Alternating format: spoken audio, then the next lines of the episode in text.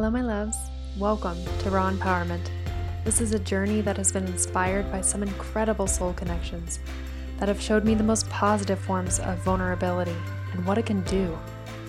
It allows us to connect to one another and recognize that no one is ever, ever alone. Let us ignite this space to celebrate everything that makes us human in its rawest and truest form. Allow this to be a space to reflect, a space to grow, a space to heal, and most importantly, a space to love. Namaste.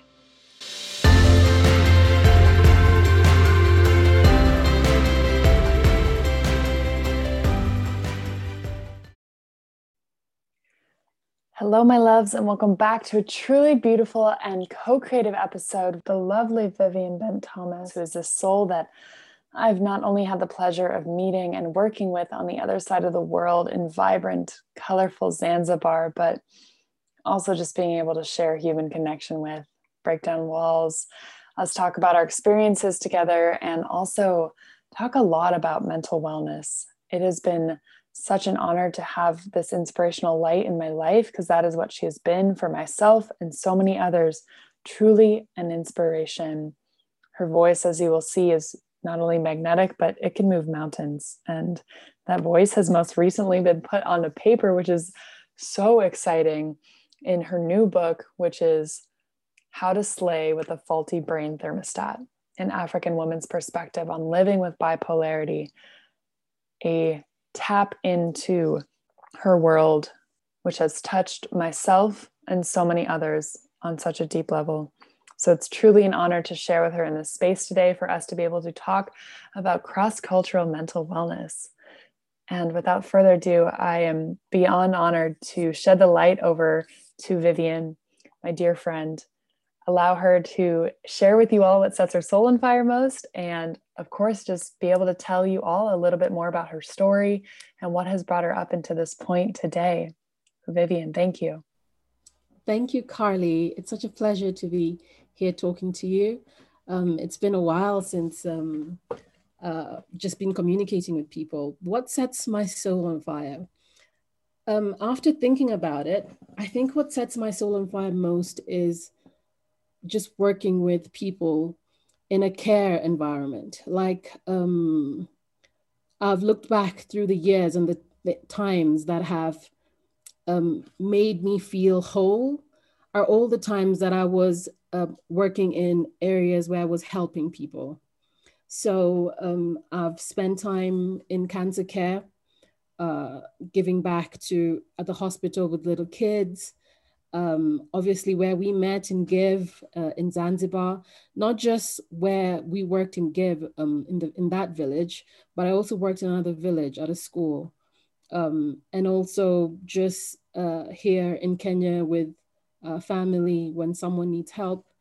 So when I'm not doing that and I'm very much focused on like work that is on a computer, I feel as if my soul dies a little bit. Mm. Um, so yes, that's what sets my soul on fire is uh, helping people as much as I possibly can um, with what has been given to me. Give us a little a little bit about you, um, I know you just touched on it, but um, born and raised in Kenya, um, a little bit more of your background um, and what has led to you to the now. Uh, yes, as like you've said, um, I was born in Kenya. Um, I'm not going to see how many years ago. you don't have to. but I spent my teen years in the UK. Uh, also went to university in the United Kingdom. Um, where that's where I met my um, husband, who's now my ex husband. But we had like a fabulous relationship and decided to move back to um, Africa. He was Ugandan, I'm Kenyan, which gave me an opportunity to experience more of Africa. So we also moved to live in Tanzania. So that's like East Africa covered. Mm. And it was um, during that time um, that I was diagnosed when I when I'd moved back to um, Kenya after having my first my first child. I have a daughter. She's 12 years old now. uh, I was diagnosed with having bipolar type 2, which was um, quite a shock for me because um, I'd been experiencing really intense depression, um, like really crippling depression, depression that would last for a month at a time, where I couldn't do anything and I couldn't understand it because um, there was nothing wrong in my life. It, to all intents and purposes, I had a pretty good, pretty good life. I had a beautiful, beautiful daughter. I had um, a husband who actually who loved me, um, and I had the support of family. We were a middle class family, not struggling in any sense of the word. Um, even though I wasn't working, I wasn't like I didn't have um, money just simply because of the people who were surrounding me. My mother suggested I go see a counselor. And within the first session, the counselor was like, I think I know what's wrong, Vivian. I think I know what's wrong with you, and referred me to um, psychiatrist. I had to go to three different psychiatrists before I accepted that I am I have bipolar. Mm. Um, and the reason for that is because a mental health or an issue with mental health is something that is still stigmatized in in this community in in my african community in kenya mm-hmm. specifically um, uh, i knew that my father also had struggled from mental health issues and um, it was his mental health issues that had um, you could either say directly or indirectly led to to him losing his life mm. and i couldn't imagine that that was the path that i was also supposed to be going on i think that's that's the basics of uh, what my background is mm. um, now after getting my diagnosis and eventually after i accepted because I had a friend who's a psychiatrist that I'd met in the UK. You know, sometimes the universe sends people to you and you don't know why. So the fact that I had this friend who I'd met years ago, and we call each other twins because it's like we have like a twin soul. We're very, we look very different. But she'll message me at a time when I need her most, or I'll message her at a time when she needs me most. And we're like, ah, my god that's so that's so weird. While i was coming out from the psychiatrist she messaged me and i was like i started crying. I was in the middle of the road and i'm crying and i'm explaining to her. And because she was a psychiatrist she helped me walk through this path. So um, now my path of trying to gain mental health is through um, trying more natural methods simply because when I think about um, my own ancestors, maybe the reason why they had less mental health issues is because they weren't living the kind of stressful lives that um, we are currently living here. And when I, the people in my bipolar group are all people living in the city, and I can see how much like they keep on um, going up and down, up and down, as in their what's the word I'm looking for? They they go through health periods and then they go down and then healthy periods and then they go down again. Mm-hmm. And that yo-yo, I believe, may be partly because of the amount of pressure and stress that exists with a modern um, a modern lifestyle. Yeah. So uh, my aim is to slowly start um, taking up a life that looks more similar to my grandmother's life yeah. than what the modern world life looks like. That's beautiful. And how many are there examples of some ways that you've already been able to kind of shift that? Okay, so um, I've I've begun incorporating um, um, exercise activities into my life, mm-hmm. and I want to do it in a more natural method when I eventually move, because at the moment I'm not able to. Mm-hmm. But um, I find that if I have, if I spend a, a lot more time doing physical things outside, the my depression levels are lower. Mm. So when I'm spending a lot of time at the computer studying um, and just you know doing the stuff that I need to do that's computer based, I'll definitely not have as good a day as the times when I'll choose to go and do like my drawings or paintings outside, or I'll go and do some um, uh, uh, planting outside. So we have a little garden outside. So I have some a few um, plants that I'll I'll do that with. Um, also in terms of sleep, because mm. In my grandmother's generation, there was nothing like staying up until late because there was no electricity. Mm-hmm. There's nothing. There was nothing else to do yeah. other than maybe you know you can chat with each other for some time and i remember when i used to go visit her we'd sleep pretty pretty early even if we'd like stay up talking there's not that m- much time because the light is gone yeah. so you'd eventually just fall asleep naturally like there's your brain is just like okay now yeah it's time to sleep yeah like i'm ready yes i'm ready and then um also my grandmother's generation they didn't have as much access to sugar, mm. right? So yeah. that's something that I'm really struggling with. Yeah. Though. Um, I'm a real sugar addict. yeah, we love our chocolate. But it there's I, I can clearly see a link between when I try to eat a lot a lot healthier Yes. And by healthier, uh, healthier, I don't just mean um, cutting out the sugars, etc., mm-hmm. but also trying to eat foods that um, we would naturally have been eating at my grandmother's, yes. at my grandmother's house.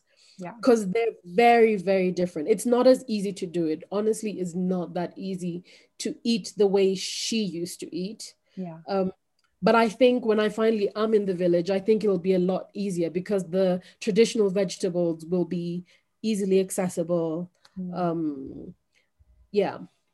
Yeah. Wow. That's amazing. And that's, that's so true. I just, I personally myself have tried to cut out even processed foods or like you said, the sugars.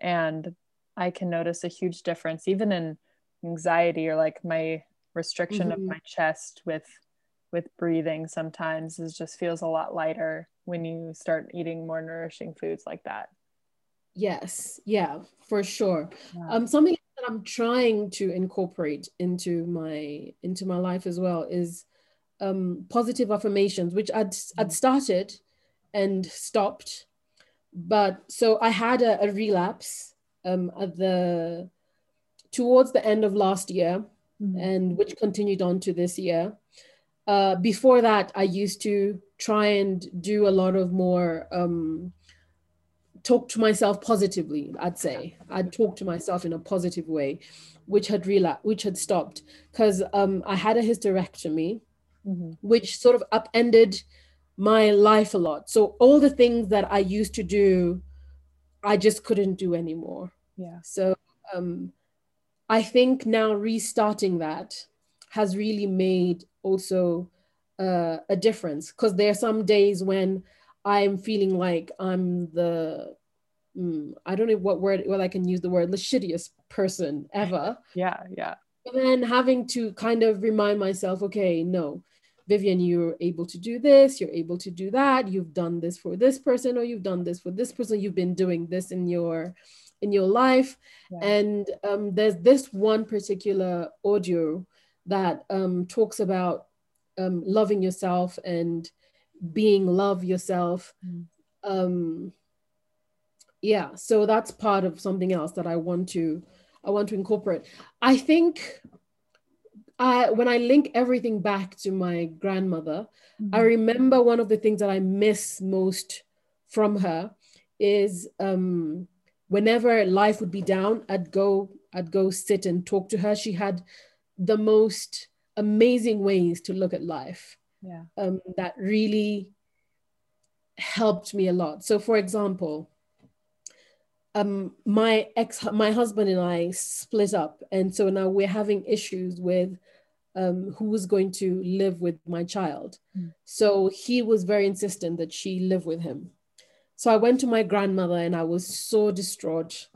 Um, I didn't know what like I, I couldn't imagine a life without my child. Yeah. And she was very matter of factly, in that kind of sage old wisdom kind of way, she was like, Vivian, as a mother, there's no way your child will ever be lost from you. Hmm. It doesn't matter even if she's taken now, you will find that she will bring herself to you because there's a connection between a mother and a child that can't be broken. And then she told me something that changed my life. She told me, find a way to introduce him to a new wife. Mm.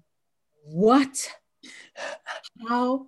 What what are you talking about? What exactly are you trying to tell me? No way, I can't do that. So I went back home and after a few maybe a month or so, I was like, maybe she's right.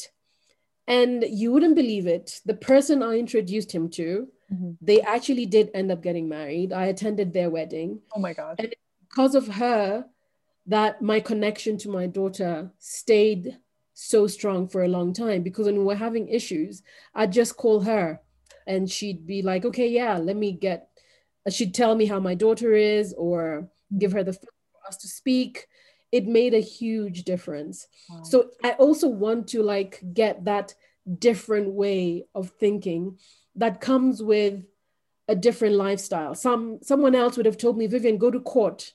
But if I'd gone to court, my daughter, her spirit would have suffered yeah. through that. Um, so part that's part of mental health to me is like finding different ways to look at situations. Mm. Yeah. Absolutely. And have you do you think it really rooted with your grandmother specifically being raised with that uh, just knowing that having different perspectives or how you speak to yourself or how you speak about a situation being really linked to your mental wellness i do now i didn't i didn't think so before mm-hmm. but i do now because i just hadn't processed it so during that time um, in like the past a couple of years, I also started um, studying um, mental health as a counselor mm-hmm. in order to become a counselor. And um, some of the theories that we're learning, I kind of realized actually, um, this is what my grandmother was saying, but in her own, what we'd call uneducated way. Yeah yeah these are the things that sh- that um, she was actually giving to me because i always used to find whenever i'd go um, and just hang out with her without other people uh, around mm-hmm. um, i'd leave with a very um, calm heart so it's the connection i've only made the connection after doing a counseling course and learning about mental health was she one of your biggest support systems through that time would I say that she was the one of the biggest? I'd say she was one of she was the most important, mm. but I don't want to say she was the biggest. Mm-hmm. Um, because I, I, think there's a distinction. That there's a, there's a distinction there, because the things that she, the times that I'd be with her would be very minimal, mm-hmm. but whatever I'd leave with her would leave a very strong, um, a strong impression on me. But there's other people who I probably relied on a lot more, mm-hmm. just in terms of like um, financial help. But when it came to really gaining a mental health support system and feeling like I really truly belonged in the world, I'd have to say Give probably gave me that mm. more than anywhere else that I've been because um, like we always used to say there's something about the people who come together and give in terms of how a little little bit crazy some some of us are. A little bit a little bit. Yeah. Um, and it was so nice to find a group of people where i didn't have to pretend or i didn't have to act as if i was more sane than I am. Mm-hmm. That it was, you could fit in even with your more colorful edges. Yes. Right. Yeah. Um, and after Give, going straight into mental health, learning about mental health in a more in depth way, mm-hmm. I now understand it. But um, I'd say getting counseling probably also rooted me a lot more Mm. Like it brought everything together, getting counseling. Because yes. now I understood, I was able to um, forgive my ex husband mm. for the for what had gone on, and I was able to empathize with him mm. for the position that he was in. And once I learned to see him in a different light and choose to see him in a different light mm-hmm. and empathize with his situation, mm-hmm. I also realized that is what my grandmother was t- saying to me but not in those words. Mm. because she did, she never said um, he's a bad person. Someone else other people would be like oh my god he's like how can he do this? How can he do this? How can he do this? Mm-hmm. no instead she was like here's another way to handle the situation right? Mm. yeah. um do this. There was no nothing ever negative. She never said anything negative about him right?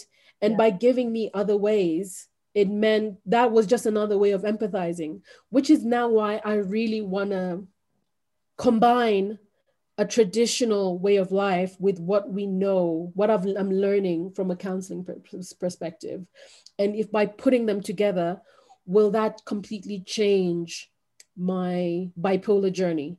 Yes. Will I be able so for since um, after my hysterectomy and i had a relapse mm-hmm. um, the relapse was pretty bad my depression was really really bad mm-hmm. and the only um, option that i had was to go on medication mm-hmm. which i've not been on medication for a really long time and i hated the idea of doing that but sometimes you have an acute situation and you have to handle that yes but I'm now a lot more serious about making the life choice not to allow myself to live where I'm living.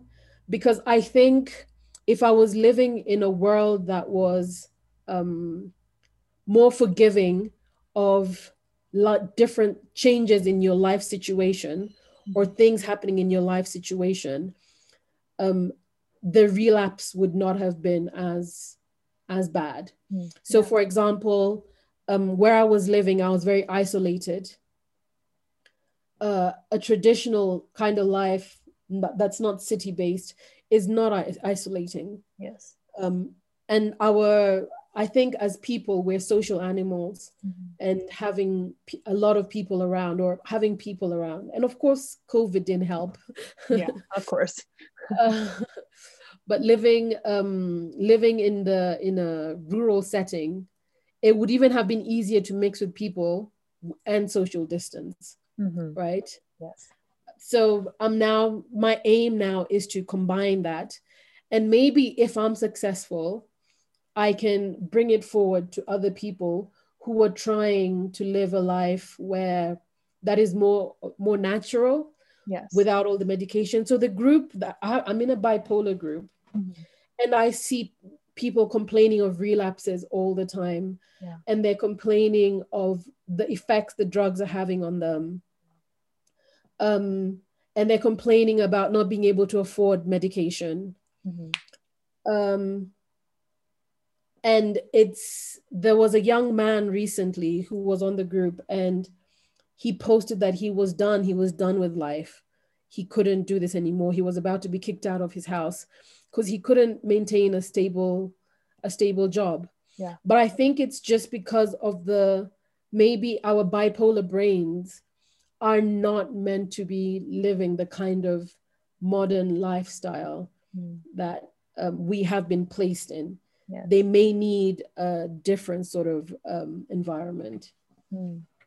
yeah and I have i mean i know you're still about to make this transformation but um, is this more intuition or is this stemmed from other people you've recognized do similar journeys and have successes um, the reason why i refuse to to talk i ref- i don't want to ever say such and such a person had a success story yeah is because the first person who i was introduced to um, as a success story mm-hmm. was a young man and his success story was a success story about you know just handling bipolar and his job and in life and medicine um, and so i followed his story for a while mm-hmm.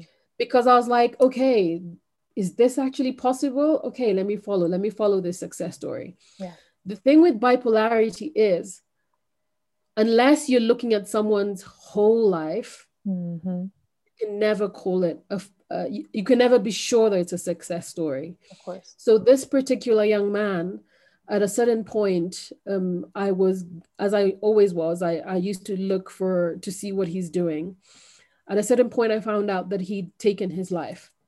Now, I don't want to say that him losing his life was was um, a failure for him because he lived, he had lived uh, a life, and um, for his family, they were grateful for the life that he lived. It's like if someone loses their life to cancer, have they failed, or did was their journey just over? Yeah, I'm not. I'm not totally sure, mm-hmm.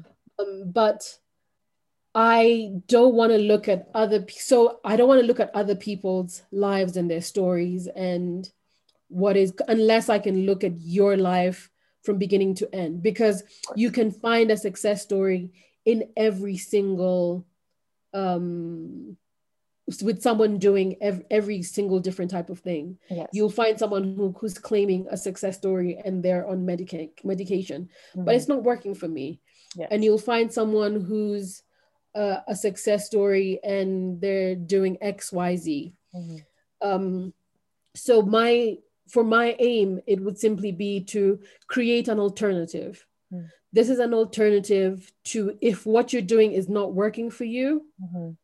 this could be an alternative of of another way to live because for someone else maybe they're perfectly fine and perfectly happy um, being on medication mm-hmm. and um, and but i don't want them to tell me it's successful doing this because i'm not i'm not finding that as a success for me yes so um, it's a very personal uh, choice and personal journey. Yeah.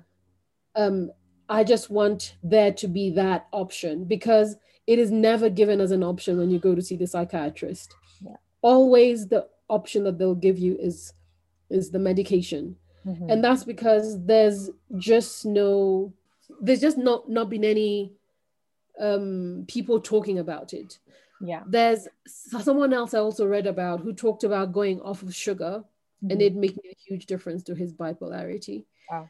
as a sugar addict i've definitely tried it yeah and i think he's right mm-hmm. but also at the same time um if you if you cannot live without the sugar mm-hmm. it may actually it can do you more harm than good if you're actually struggling yes. right yeah. so maybe something else would um, help you better but in terms of success stories mm-hmm. that i've come across mm-hmm. here in africa uh, maybe you'll have more um, stories in the west because maybe more people have tried it but i've not actually come across um, stories of what i'm looking to do mm-hmm.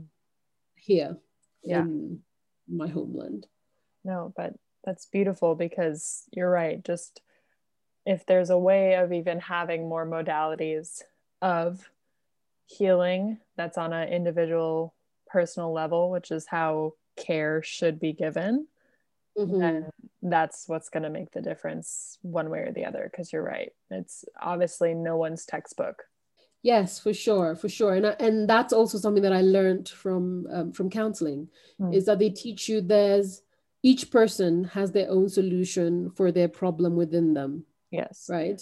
Yeah. Um so uh i'm also trying to make it find the solution to my my problem. Mm-hmm. i don't yeah problem in quotations.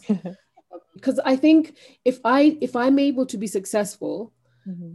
It's not that i'm going to be telling people do this. Yeah. I'm going to be telling people start deconstructing your life and figuring out what is working for you. Because at the moment the the one size fits all that mental health is giving us or the mental health industry is giving us doesn't make sense because there is no one size fits all. We know that based on genes. Yeah. Um jeans may, may fit, fit you, but they won't fit me.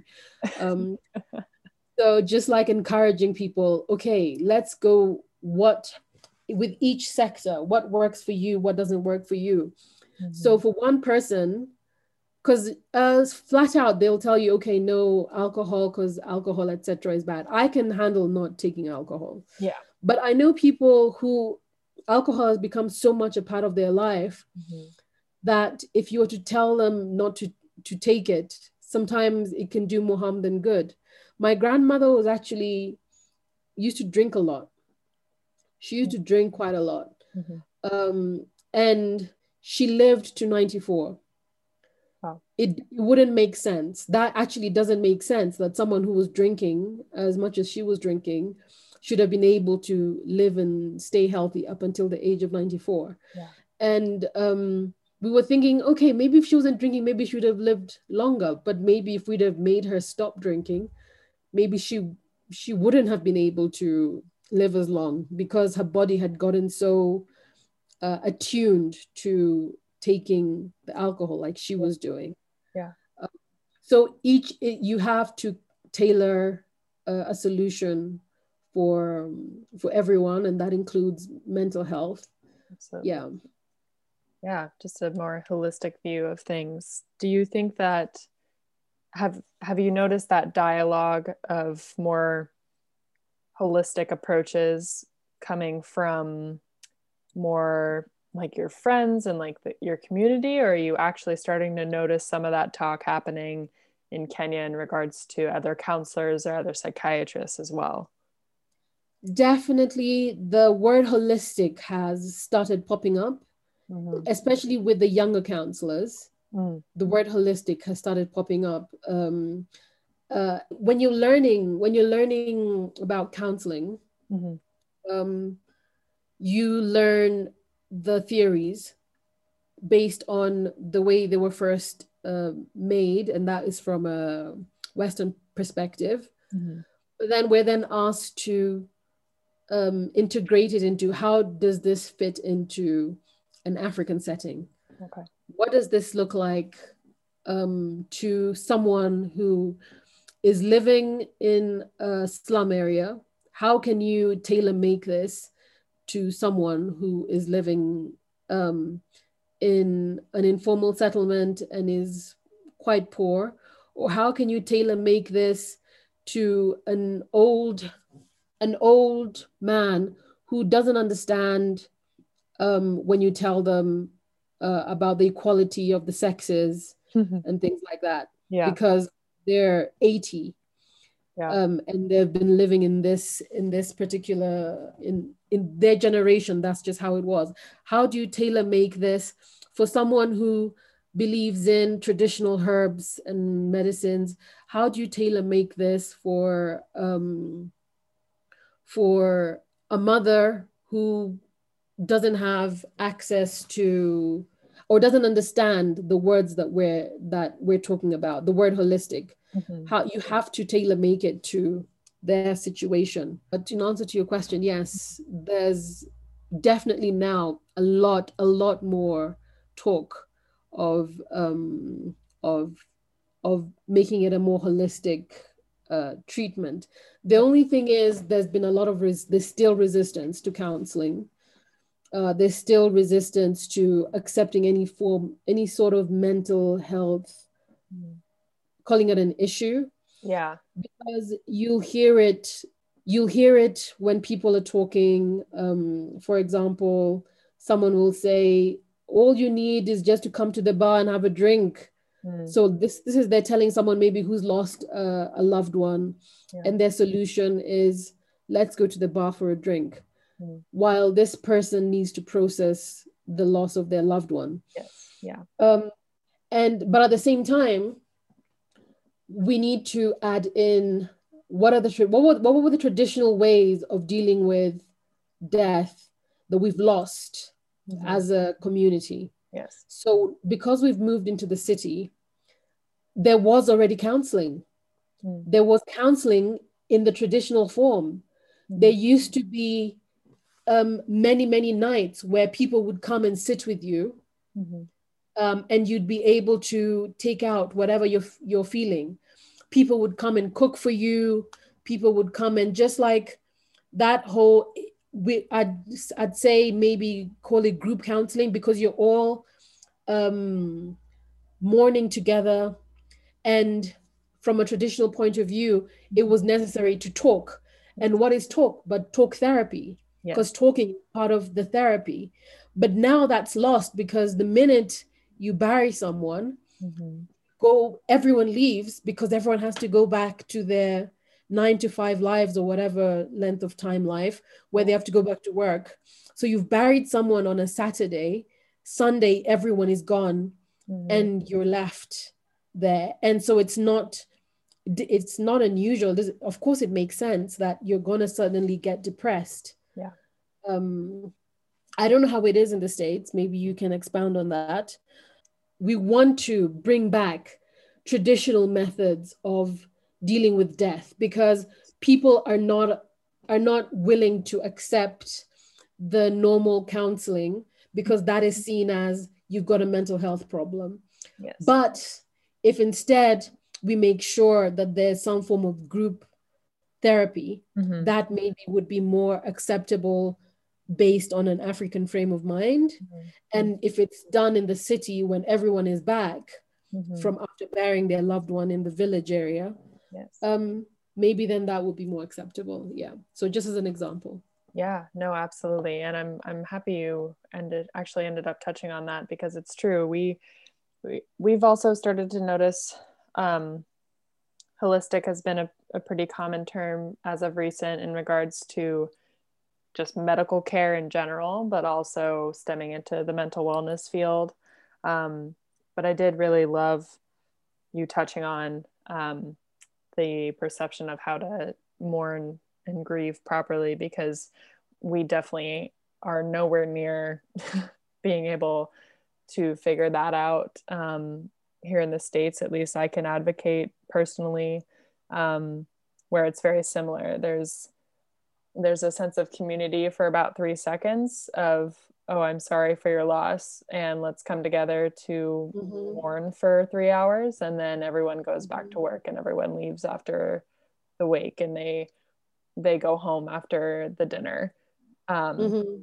and then what's left but those who are actually mourning the the the loss of a loved one and even then you might have to separate from your immediate family to still go back to your job still go back mm-hmm. to your mm-hmm. 9 to 5 so that you're still mourning separately even though you're grieving collectively with other people yeah and yeah that's it's true it's hard to to find a balance in that um where at that point counseling in the states has become the term itself has be, has been thrown around a lot more frequently. Um, there is a certain amount of acuity then some people are like oh like have you thought about seeing a therapist or should you see a counselor?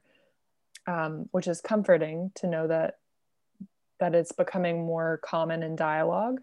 But to the same extent of the argument of what you're moving through right now we do still need more than just just counseling like we still need more mm-hmm. talk of other modalities of how to help and heal people because it is on such an individual basis where maybe something like you were talking about on a more traditional sense with community talking and community grieving this could actually move people into a more healing direction rather than talking to a stranger for three hours yes that is um and of course counseling has its benefits especially since the world that we're living in counseling has a place in it where you talk to someone who is not linked to you mm-hmm. but it doesn't mean that we need to lose um, the aspects that were so great in, a, in the traditional in the traditional life because it's just not grief there's also trauma yes. um, having to deal with trauma by yourself is really hard but then if you're dealing with it as a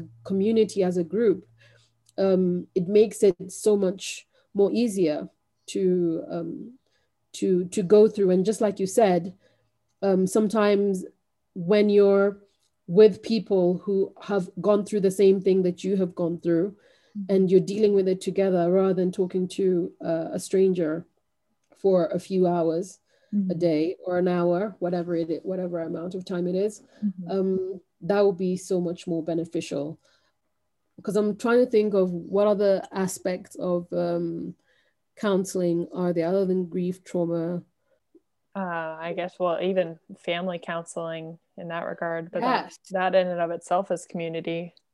Yes. So um, we have counselors now mm-hmm. who come into your home mm. rather than you going into the counselor's office because people are not willing to go into the ca- counseling room, mm.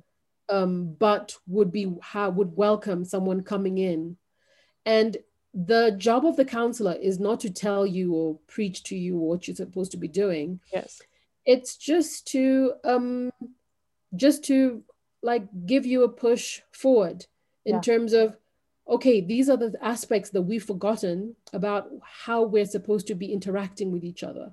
Yes. Um, and now let's do it in a natural setting of your own home and i think just um, just like we said like africa is not a monolith mm-hmm. um, even within kenya itself we have loads of different tribes mm-hmm. there, there is no monolith way of of approaching mental health mm-hmm. because different communities understand mental health in very different ways yes. you may find one community that will actually accept quite readily mm-hmm. um, a modern way of handling counseling because they're more of an educated in quotation marks mm-hmm. group um, or community while there's another community who heavily believe in witchcraft you cannot take that away from them you can't make them believe that witchcraft does not exist yeah uh, so you have to deal with with mental health understanding that they this is what they believe. Mm-hmm. and then there are other communities who are very very spiritual. Yeah. and then so you have to deal with them based on that.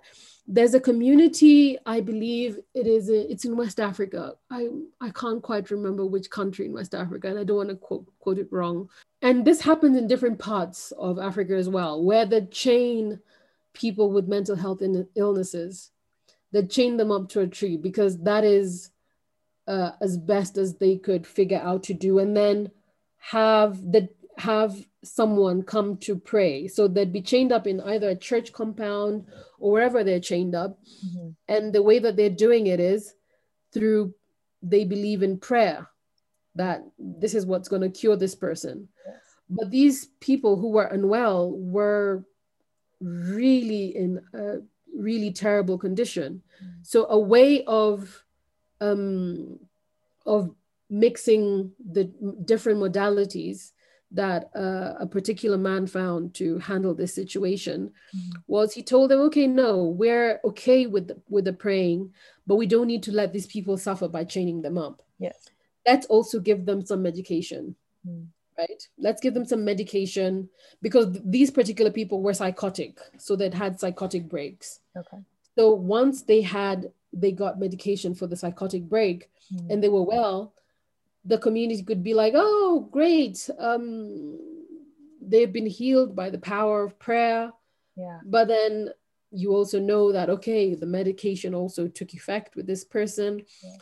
And now and now people have stopped or reduced the number of of times that they take people to the churchyard to be chained up like an animal really yeah. because they're psychotic that cha- that kind of thing doesn't really happen in Kenya so you can't address Kenya the mm-hmm. same way you address um, oh my god i don't know why i can't remember what country it is in west africa there were a few there were a few in west africa yeah. but also in east africa we also have um, somalia i think somalia was also doing training I'm not really aware of it in Uganda or Tanzania, but that just could be due to my lack of knowledge. Yeah. But I've not really experienced it.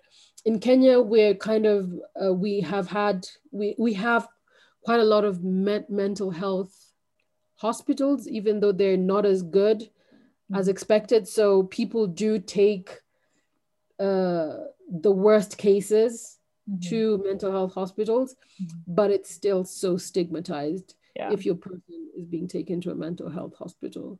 it's just so intriguing and that's why i've loved coming together to have this conversation is because it was really prominent to me when i was with you over in tanzania where we had that staff meeting um, and Mm, we were we were talking about anxiety and mm, um, for everyone to understand a little better we the local boys in uh, the village of Coangua where we were we had to actually describe symptoms of anxiety to be able to allow them space to understand exactly what it is to look for. Because previously they had not been exposed to either the term anxiety or understanding even what it looks like and it's Mhm. just so intriguing that there it, that was a moment in my in my life where it sparked and dawned on me that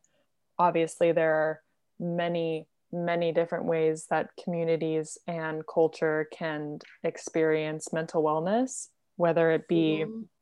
simply how the symptoms are presented or also how they are responded to from your community Yeah, definitely. Um, I think that was that was also quite eye opening for for myself. mm-hmm.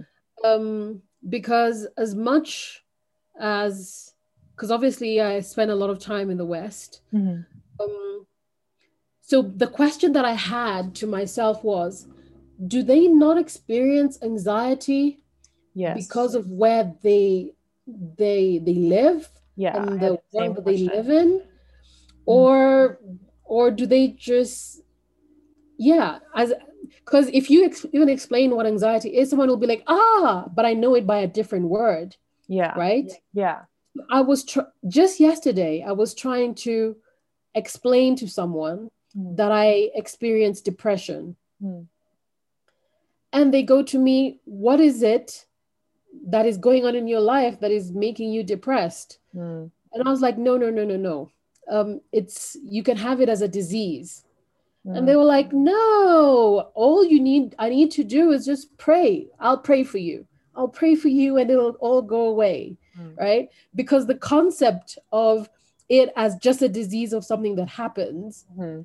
is is beyond their understanding or but then they understood the concept of it but with the boys as you're saying yeah even just like this is not a thing that we experience yes anxiety yeah right um i would have loved to have a conversation um, with someone in my own world, but who has mainly lived in the rural community, yes whether they also have a concept of anxiety, or is it something that has come with a modern modern way of living that Yeah. has developed a lot more with a modern way of living? Yes, and that's what I was even curious of the moment that happened in the in the meeting where my brain was in, immediately drawn to the idea of if like you said which is what you're moving through right now to begin healing with bipolar is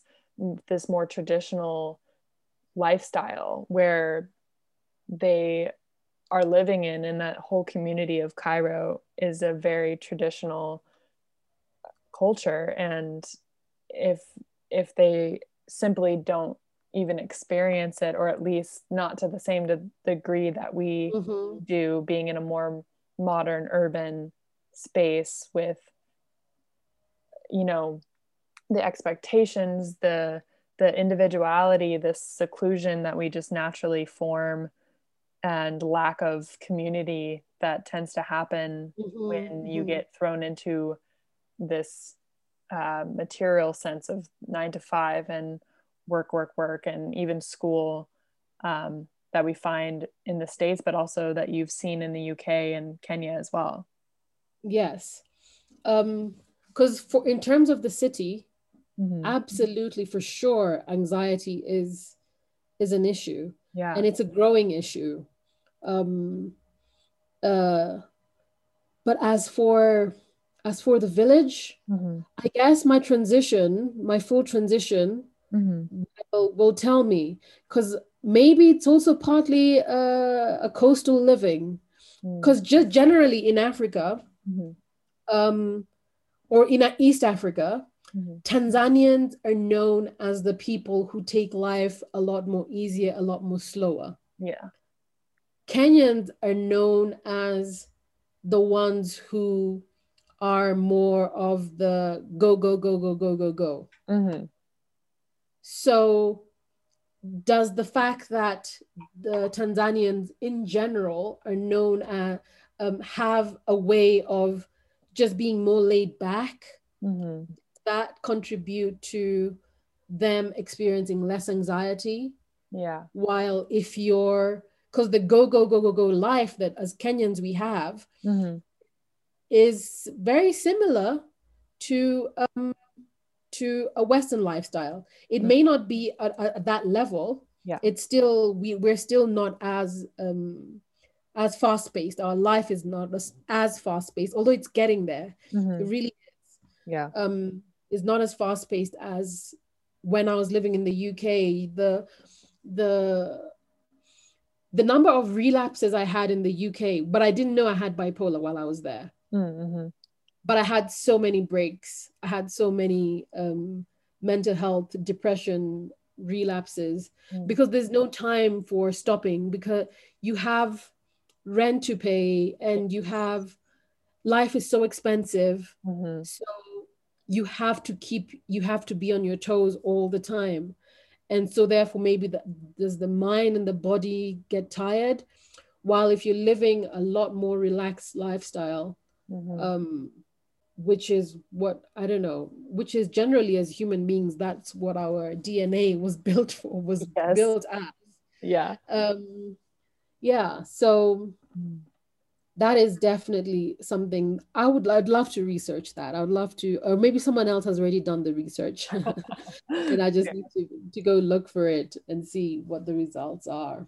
Yeah, no. Well, I'm so excited that you've already just found this inspiration within yourself, and and you're going to do it very soon and make the transition, which obviously is going to give you the more hardcore true data than you really need yeah so what do you what do you feel for yourself how would it be possible in in the states as it is to for someone who would like to transition into a less mm-hmm. crazy mm. life to do it gosh i know it it seems almost impossible um sometimes with just the way that our culture is set up of course everybody tries to preach about and I, I mean i'm definitely one of those who you know tries to advocate for taking five minutes a day just to breathe for yourself or take a walk or you know things that seem so simple and so mm-hmm. peaceful seem so out of reach for everyone um, you know i talked to my dad um, who's a physician. He works 12 hours a day and even then on the weekends or on vacations he's always on his phone. He's always taking care of patients. And i'm like dad put the phone down. Just take a walk for five minutes for yourself. He's like i can't you know? And so i feel as though the conversation has started and that's that is a very important place to be but i think a lot of people are slowly but surely starting to recognize that there are ways to get out of this almost this tunnel that we create from mm-hmm.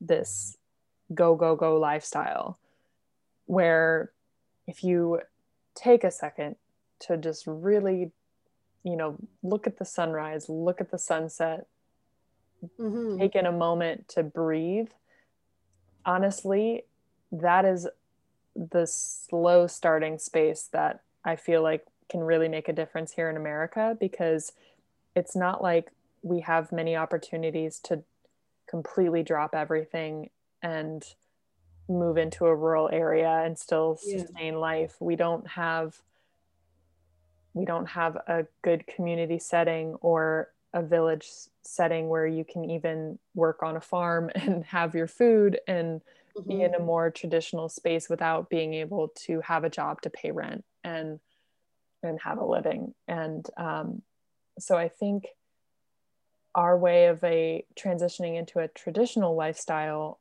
is possible it just looks very different um, yeah. in that regard where i i do wholeheartedly believe though it is possible um, i think there's a way for us to still do the dirty work and you know still go to our jobs and still pay our mm-hmm. rent and still eat our food and like have food on the table and all that jazz but but live more simply by remaining in the present moment and i think we can do that by those simple things that i had mentioned um, that bring us just fulfillment in the crazy city life which is just and it looks different for every person just i guess everyone finding what their their traditions can be so whether that's taking a walk doing yoga breathing you know mm-hmm. staring at the sunset every morning um, or like sunrise or sunset and um, find trying to find ways just to connect back to nature when our urban lifestyle has obviously made that more of a challenge there must be some states that that's easier to do than others, right? Very true. And I can advocate for that because I just moved to Oregon and everywhere is green and beautiful. um, yeah, because I, I can definitely in um, Cairo, where we yeah. were, yeah, Zanzibar, um, it's it's so much easier. It feels oh. a lot easier. Oh yeah. Than in some other cities um, in yeah in some other cities oh uh, on the down. continent. Oh um, absolutely. If i woke up in cairo every day i would have not a care in the world. Okay i that i maybe i need to try and make that um, a possibility for myself. Oh every oh my gosh. go wake up in cairo for like a month and then the life, the world just feels great. Oh, it just melts away. Don't tempt me because I'm gonna drop everything and move back. I think I think we need to describe Cairo to the someone who's listening. They won't know what we're talking about. Man, how do how do you even? I'm I'm staring here right now. I'm looking at I printed pictures that I had taken um, and they're currently up on my wall and i'm just trying to think of how to t- describe it uh, gosh, vibrant uh, beyond belief. So you step out of uh, your door, mm-hmm. and um, the first thing that you see is the sea coming up uh, against the shore. Um, and the water is really a brilliant blue, right? Oh, yes. Like clear, crystal turquoise blue. Um, and the sand is like a is the sand like almost whitish or like yeah, a brown like, white? Like an ivory, like a yeah, yeah. light yes. pearl yeah. color. Yeah. Yeah. Um, what else? And um I'm trying like the smell of the air in the morning. Just like this salty, beautiful, like beachy air. Yes. And then the people that you meet, um, mm on, on the beach. Mm-hmm. Just the most vibrant and fun, hilarious human beings. And the little kids. Oh my God, the oh, little kids. The little nuggets, just so full of life and with so many smiles. So much energy. Oh my gosh, so much energy. Cairo is calling me. it is. I'm booking the next flight. I'll see you there in two days.